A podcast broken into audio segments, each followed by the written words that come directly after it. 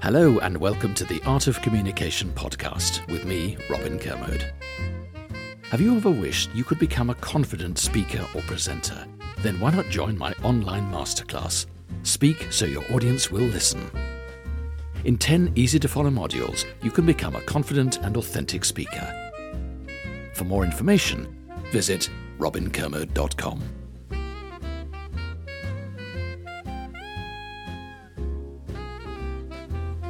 Hello, this is Sian Hansen, and welcome to the Art of Communication podcast. I'm here with Robin Kermode, Hello. and this is Wedding Speeches. Now, what are we going to be talking about? We're going to look at best man speeches and maid of honor speeches. And do you see those as the focal point in, in a wedding, or are there other speeches that are also focal points? Well, we want some of the emotional speeches, of course, like the parents, maybe father of the bride, these kind of speeches. But the focal point traditionally has been the sense of expectation around the entertainment value of a maid of honor speech or a best man speech. And have you ever been a best man? I have. I was very young, I was 24, and I was unbelievably nervous at the prospect of doing it because I felt this pressure to entertain. Who was it for? It was for a great friend of mine I was at college with. And in the end, actually, I loved it. And the weird thing was, somebody videoed it and I watched it back. And I didn't look nearly as nervous as I felt.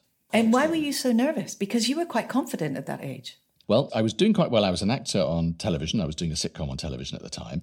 And I would have thought I should have been fine. But of course, I was confident as a character in a play or in a TV series. But this is you being yourself. So you stand up there as yourself, trying to be the entertainment. And that's more vulnerable, I think. More pressure, yeah. You feel more pressure. So, I think the first big question for me, anyway, I've never been a maid of honor, but I can just imagine it. I would sit down and I would try and work out what's the purpose of my speech? What is the purpose of a best man or maid of honor speech? Is it to be funny or has it got a deeper purpose? Why do these speeches exist anyway? Hmm. Well, traditionally, the maid of honor speech has been the toast to her friend who's getting married, and then a toast to the couple. And the best man speech has traditionally been the entertainment, often laughing at the best man. But I think it slightly misses the point because a wedding clearly is hopefully an event of love where two people come together. And half the people in the party know their friend who's getting married, but the other half don't necessarily know them that well. Yeah. So they need to be introduced by either the maid of honor or the best man. Oh, is that So- the role? well, I think there's part of that role is there. So if I was the best man now, I would stand up and say, for all of the other side who don't know my friend, relax. You know, she's married or he's married a really nice guy. This guy's a top man, really good fun, and he's loyal, he's kind, he's whatever, and actually relax. Not totally perfect, and then I might have a few stories about him. But my role basically is to big up the person that my friend who's getting married to the other side of the people who don't know him. So, thinking about the content of the speech, thinking about how you prep for it, I imagine the first thing you go for is to find some jokes. Is that right? That's what you'd think, and that most people do that. Most people open up Google, other search engines are available, and they will do, you know, best man speeches or maid of honor jokes, these kind of things. The trouble is, if you get a joke off the internet, unless you're a really good comedian, it's going to feel like a joke that's plastered on top. But if we find stories about the couple that are amusing or incidents around them, genuine, real events around them, then of course it's going to feel less stuck on top. So I think that jokes in themselves often don't work because they're not relevant to the couple. Everything should be about the couple. No, that makes a lot of sense now that you say it out loud. But what should you do if you're searching and you have a funny bone and you feel like you could deliver a joke or a humorous story? What kind of stories should you be searching for? Should you look for a funny story about when they were seven and they dressed up for a birthday party in a certain way? How do you make it age appropriate? How do you search for the funny in someone's life? Really, genuinely, what does funny look like? Well, it depends on your personality. I personally would encourage people to tell stories that are endearing about them. We're all human and we all have human foibles, you know. So if you have a story that shows that they're human, then it's a nice side of it. But if you tell a story where somebody looks foolish or stupid, that's not a kind story to tell. So I would have kind stories that are human and then we can all relate to that person as a result of it.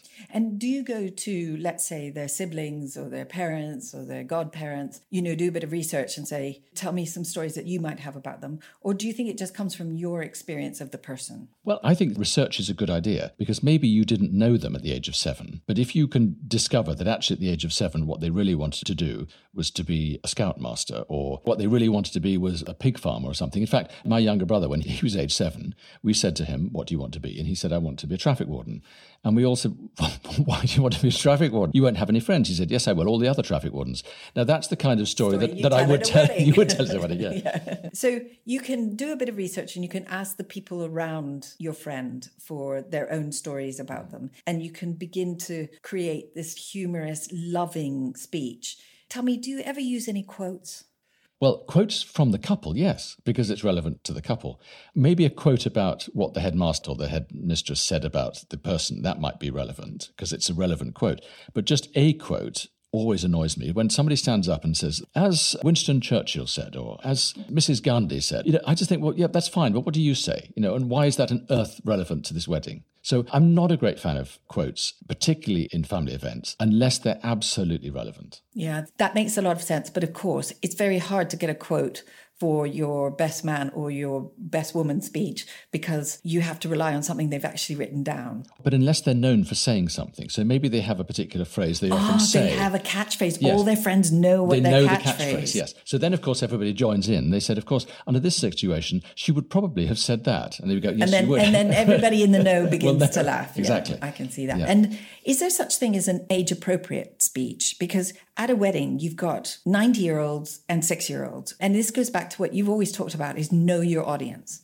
So tell us how to make a wedding speech, a best man, a maid of honor speech, age relevant. well, be kind. Just be kind. Because that works across all. It works everything.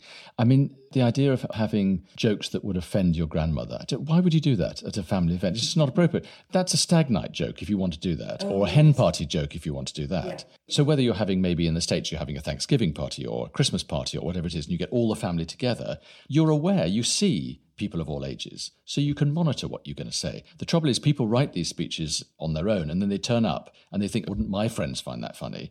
So, when you stand up there and look out and you think, this isn't appropriate for these people here. But you're going to do it anyway. But you're going to do you've it got any- nothing. You've got nothing else to do. So you almost want to stick, as you're writing your speech, you want to stick a little picture of your niece and nephew and your grandmother there and think, okay, would this work for these people? You know? Yeah, that's a good idea. yeah, instead of doing it in the mirror, do it to those pictures. Yeah, write write your speech when you've got all the family album out in front of you. Um, can I tell you? I must tell you the worst experience I ever had at a wedding. I was just in the audience, but clearly, what the best man had done is taken some just some fake keys and handed them out to the ladies in the audience, maybe ten ladies, and he I set this whole thing up. He set No. this whole thing up. He did, and he stood up, and halfway through his speech, he said, Oh. "And now it's time for all the ex girlfriends to give back the keys to the flat." No, I know. and just and everybody everybody looked mortified it was a complete disaster so listeners please don't do that it was a disaster You'd see the thought process of the person coming up with that. Wouldn't it be funny if? Well, the answer is no, because this is a day about the couple, not about the past. yes it's not about the past yeah. Well it's certainly not about that particular part of their past. But it does make me think about props. So the best man had come along with some props for that particular gag which went horribly wrong. But what do you think about props? Are props a good idea? Well, props can be good. Somebody could take out a school report and say, this is what the teacher said about this person when they were young.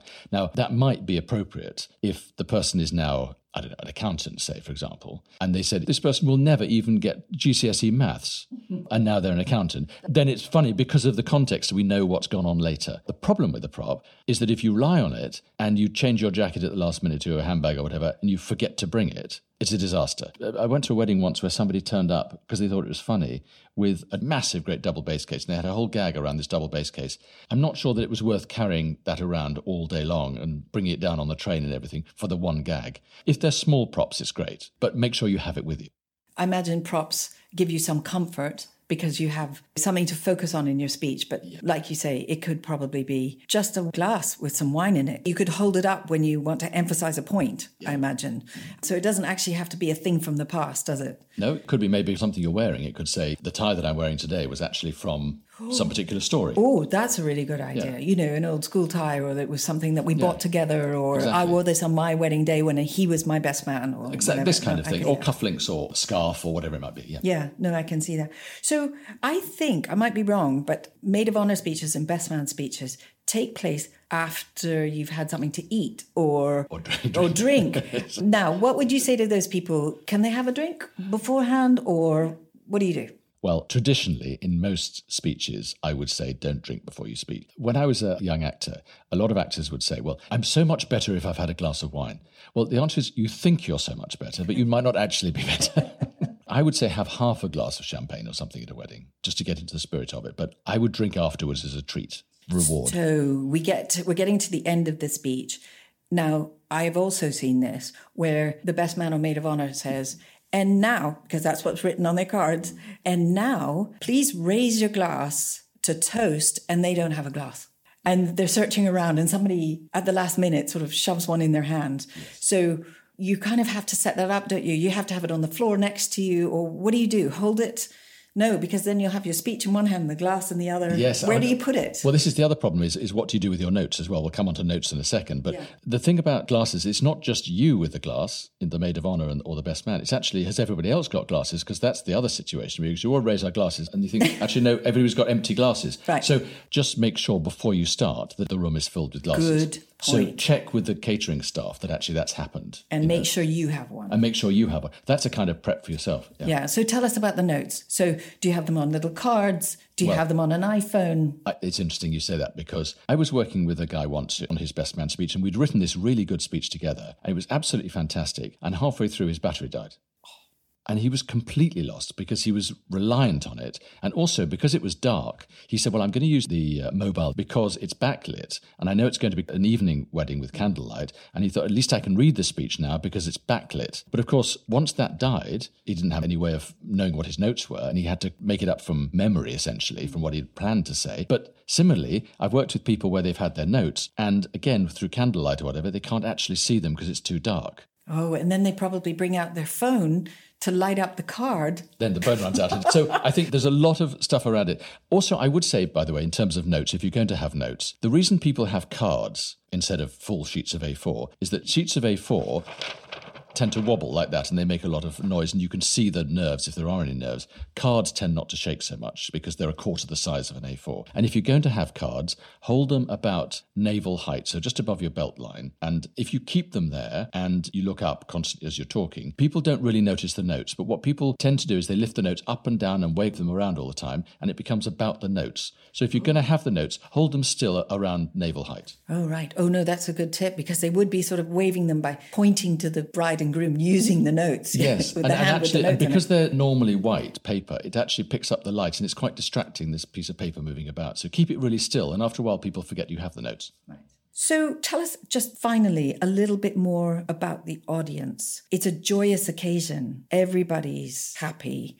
They might have had a drink or two. It's been a long day so far because they've been to the wedding, they've sat through some other speeches. So, is there anything we should know about the audience and how willing they are? Well, you raise a very good point because it is probably the most receptive audience you'll ever have in your life, the kindest audience you will ever have in your life. Because most people who go to a wedding want it to be successful for the couple. So, even if the best man speech is not great, most people will try to laugh. I mean, you don't even have to be very good at comedy, but people will really laugh. If you can even be halfway there with a joke, they'll laugh. And that's great for a best man. And That's what I found when I was young, is that actually I gave what I thought was an okay speech and I got tremendous response. I think people were being far too kind, but it was very nice of them. But there's a sense of the audience are really on your side and they want it to go well. Nobody's sitting there thinking, right, come on, you have to be amazing. They're just saying, make it a lovely day for the couple and we'll cheer. Well, I think that's a great place to end. We've learned a lot, particularly about how to weave your way through what can be quite a nerve wracking experience,